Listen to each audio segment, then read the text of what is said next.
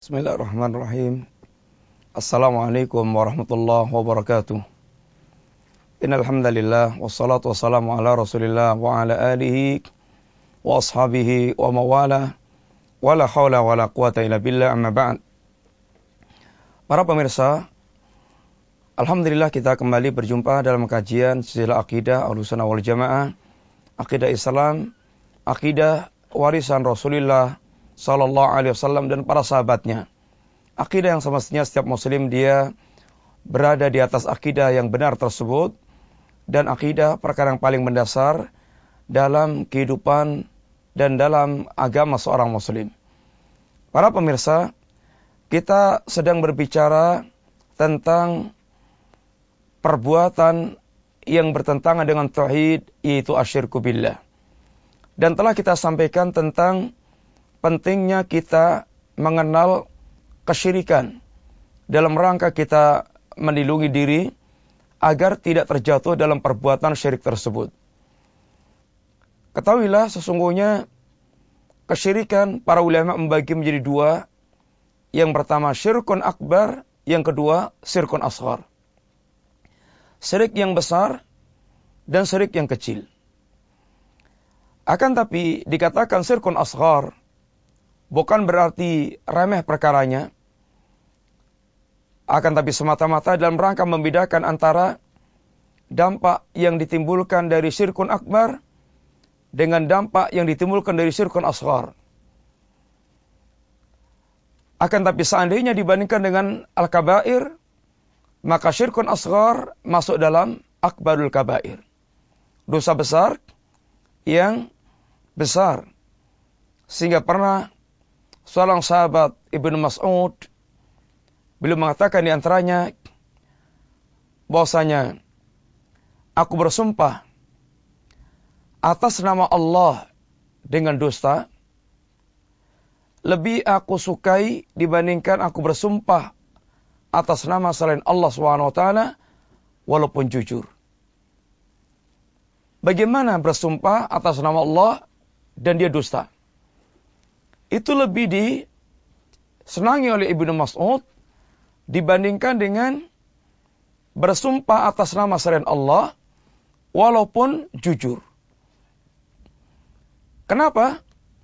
Kalau bersumpah atas nama Allah, atas nama Allah dan dia berdusta, ini maksudnya adalah al-kabair. Termasuknya adalah dosa besar. Akan tapi apabila dia bersumpah atas nama selain Allah, ini adalah maksudnya ini asyirku billah. Walaupun masuk dalam kategori syirkun ashar.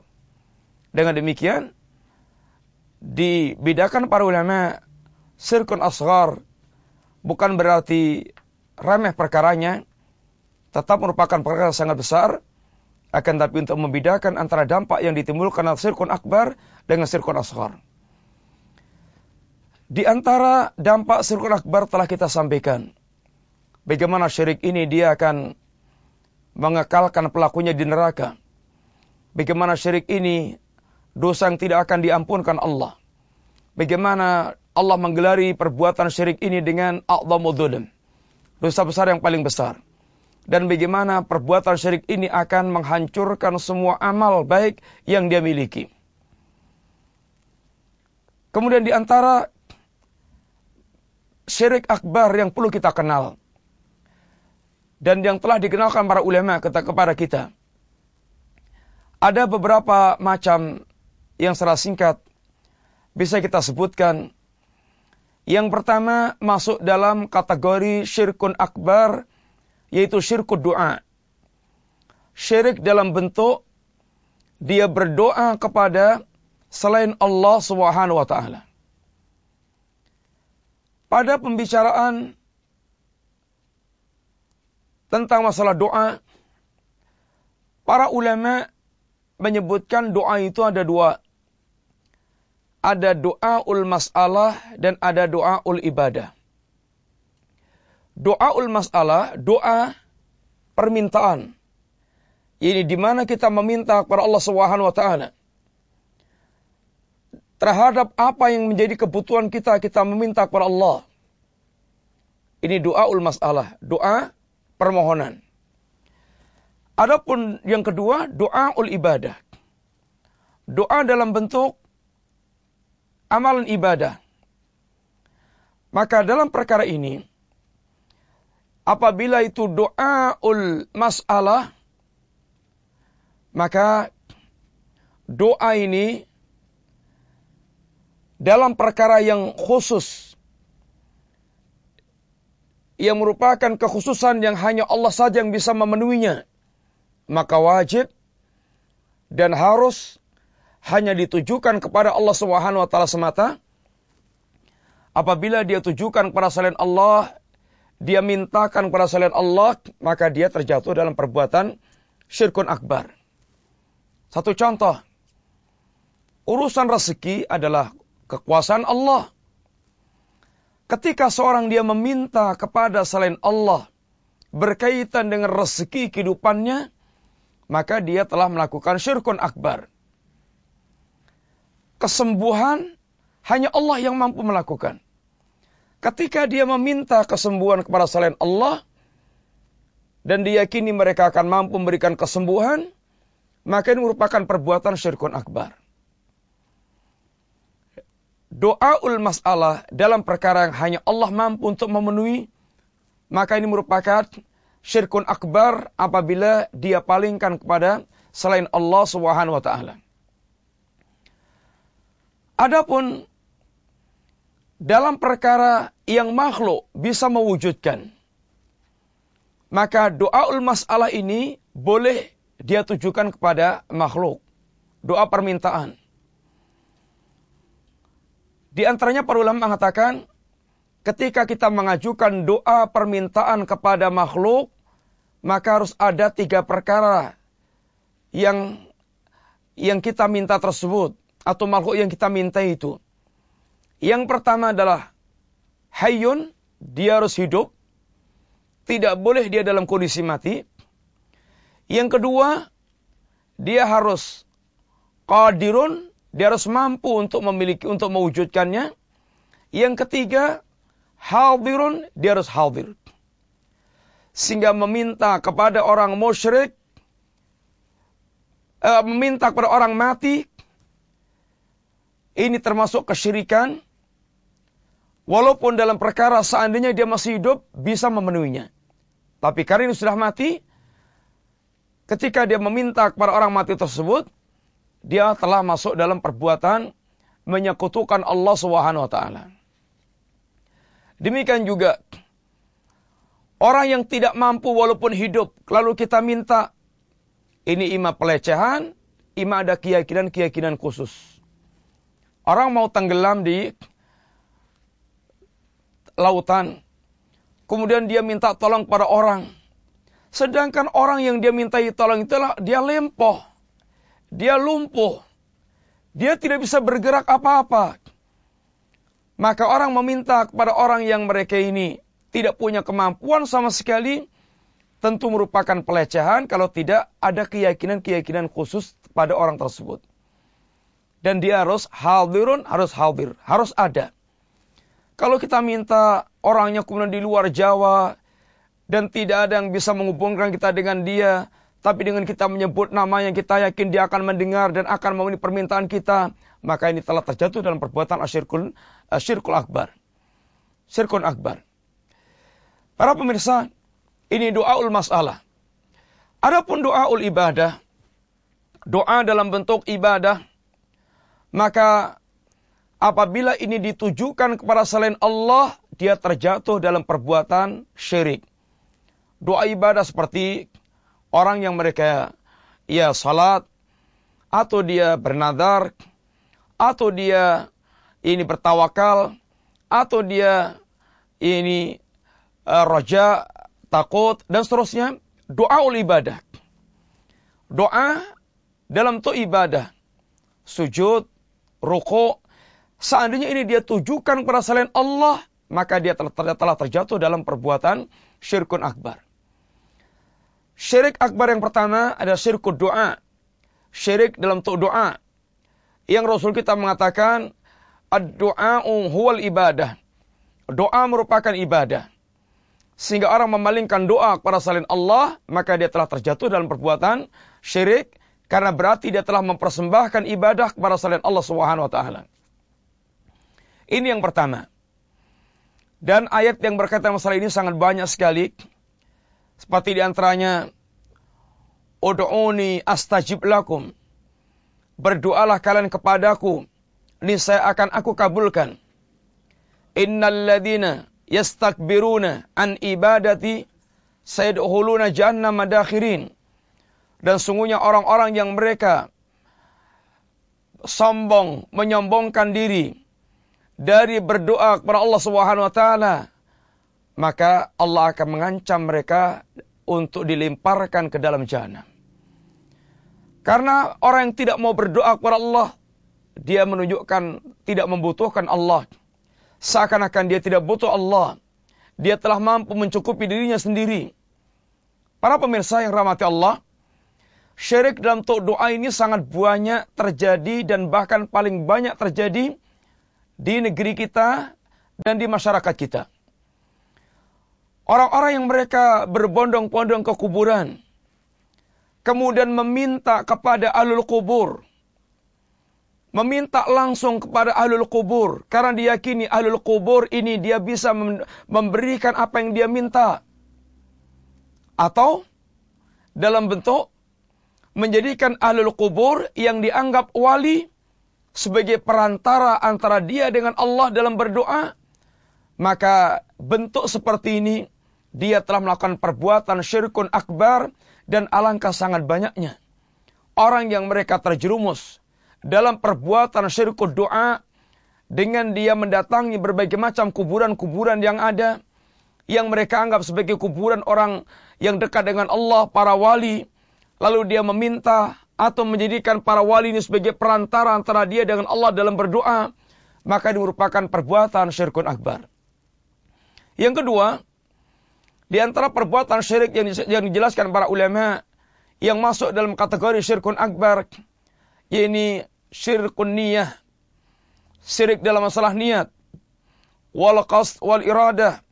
Syirik dalam masalah niat dan kehendak dan tujuan. Allah Subhanahu wa taala berfirman,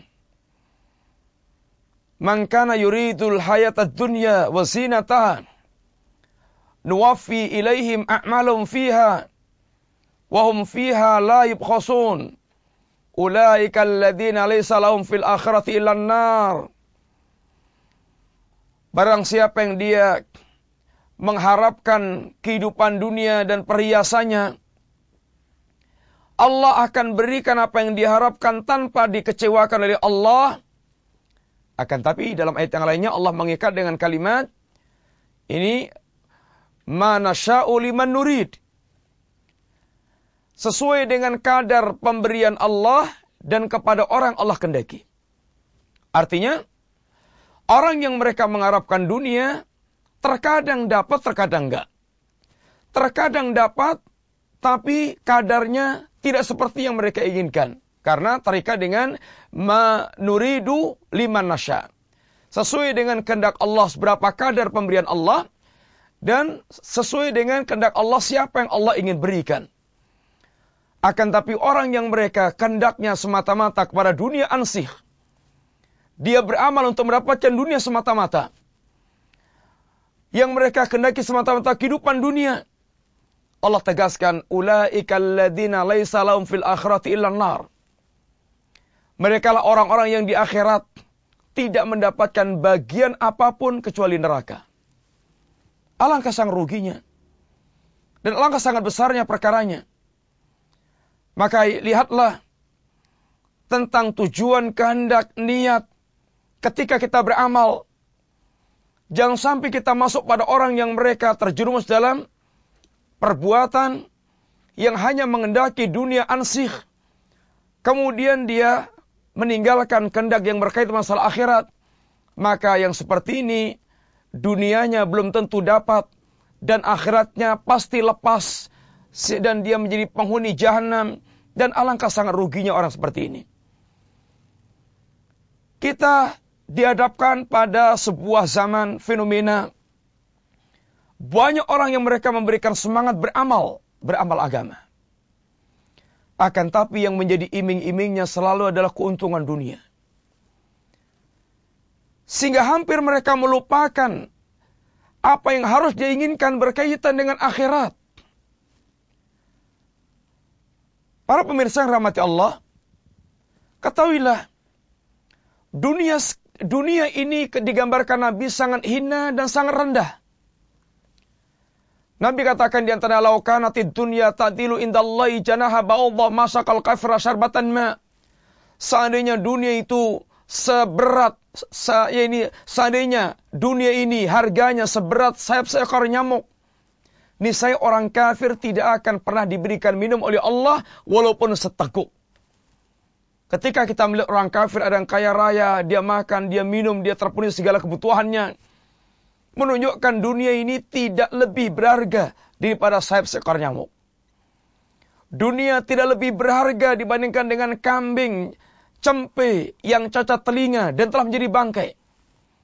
Dunia dibandingkan akhirat kata Nabi tidak lebih dibandingkan dengan seorang yang mencelupkan jemarinya ke lautan dan dia diangkat dan dia angkat kemudian lihat air yang menempel di jemari Anda itulah perbandingan dunia dengan akhirat air yang masih tinggal di lautan.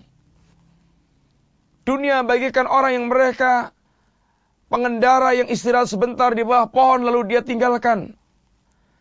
Dunia sangat sangat ringan, dunia sangat rendah, sangat hina, sangat pendek. Maka bagaimana seorang dia kemudian menjadikan semua amalnya tujuannya dunia ansih, alangkah, alangkah, alangkah sangat ruginya. Padahal seandainya dia membangun kehidupan dia untuk akhirat, dia menginginkan akhirat, Allah akan cukupi dunia dia. Maka syirik yang kedua waspadai, ini syirik dalam bentuk dia meniatkan amalnya, meniatkan kehidupannya semata-mata mencari dunia ansih tanpa sama sekali menginginkan kehidupan akhirat. Dan ayat ini umum masuk di dalamnya orang-orang yang mereka beramal dengan amal akhirat. Amalnya adalah amal akhirat. Akan tapi tujuan yang dia inginkan semata-mata hanya mendapatkan, ingin mendapatkan dunia semata. Hati-hatilah dengan syirik niat. Karena ini penyakit yang seakan tidak berujung dan tidak bertepi. Yang ketiga, syirik ta'ah. Syirik dalam bentuk ketaatan. Ketaatan mutlak hanya kepada Allah Subhanahu wa taala. Ketaatan mutlak kita harus hanya kepada Allah Subhanahu wa taala. Tidak boleh kita mentaati makhluk dalam bermaksiat kepada Allah. Apalagi dalam urusan syariat membuat rumusan halal, membuat rumusan haram. Apabila ini dia letakkan pada makhluk lalu dia taati, maka dia telah melakukan perbuatan syirkut ta'ah. Allah Subhanahu wa taala mengingatkan tentang gaya hidup orang-orang Yahudi dan Nasrani yang mereka terjatuh dalam perbuatan syirik yang dikatakan Allah dalam bentuk apa syiriknya mereka? Allah katakan ittakhadhu ahbarahum wa ruhbanahum arbaba min dunillah. Orang-orang Yahudi dan orang Nasrani dia telah menjadikan para ahbar, para ulama mereka dan para ruhban, para pendeta mereka arbaba min dunillah sebagai rab-rab sembahan selain Allah Subhanahu wa taala. Adi bin Hatim pernah protes kepada Nabi yang Adi bin Hatim dulunya adalah Nasrani. Dia mengatakan, "Ya Rasulullah, lasna na'buduhum." Kami tidak pernah menyembah kepada para pendeta kami.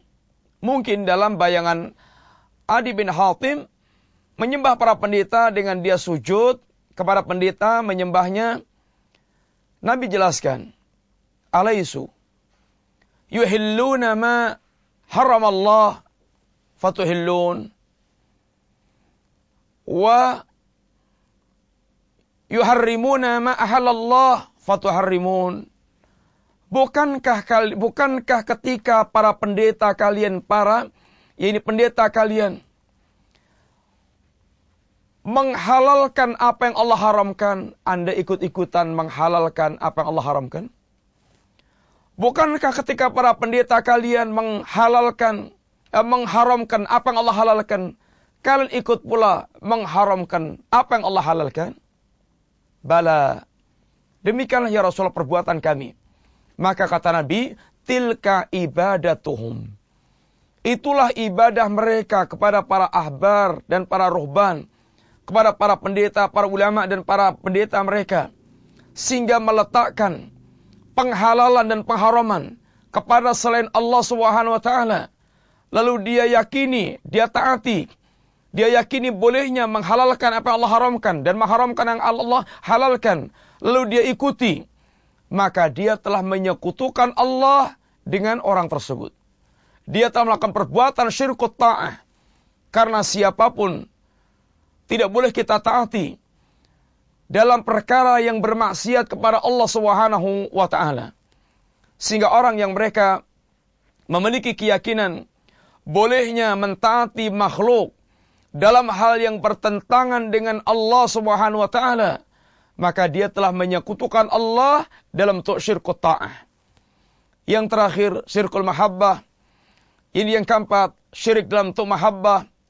Syirik kecintaan di mana dia mencintai selain Allah sebagaimana dia mencintai Allah Subhanahu wa taala yang Allah mengatakan wa minan nas may may wa nas may yatahidu min lay andadan yuhibbunahum kama yuhibbu hama yuhibbun Allah ada sebagian orang yang mereka menjadikan para andat menjadi tandingan-tandingan selain Allah ada di antara manusia yang mereka menjadikan tandingan-tandingan selain Allah.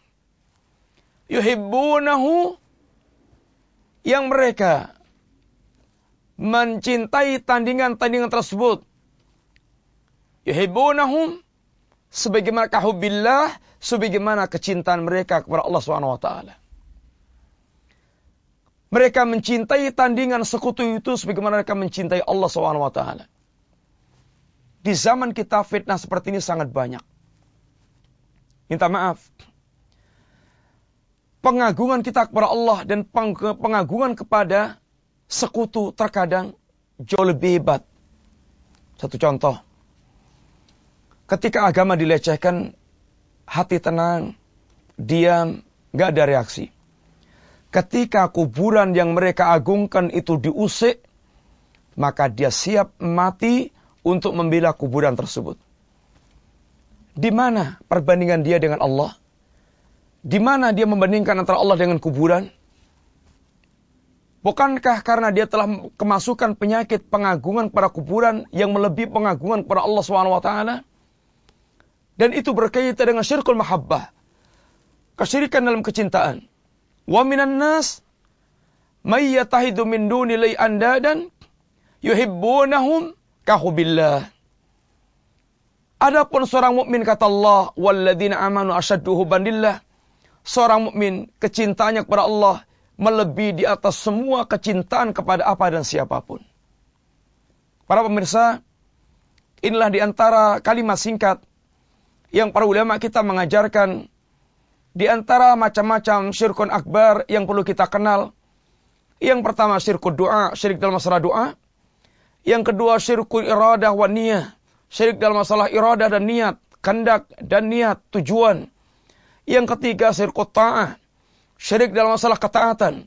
Yang keempat, yaitu syirkul mahabbah. Syirik dalam masalah kecintaan. Mudah-mudahan Allah SWT melindungi tauhid kita dari terjerumus dalam berbagai macam perbuatan syirik yang salahnya setiap kita memiliki perhatian besar untuk tidak terjerumus dalam perbuatan yang sangat dahsyat dampaknya tersebut. Semoga manfaat. Wassalamualaikum warahmatullahi wabarakatuh.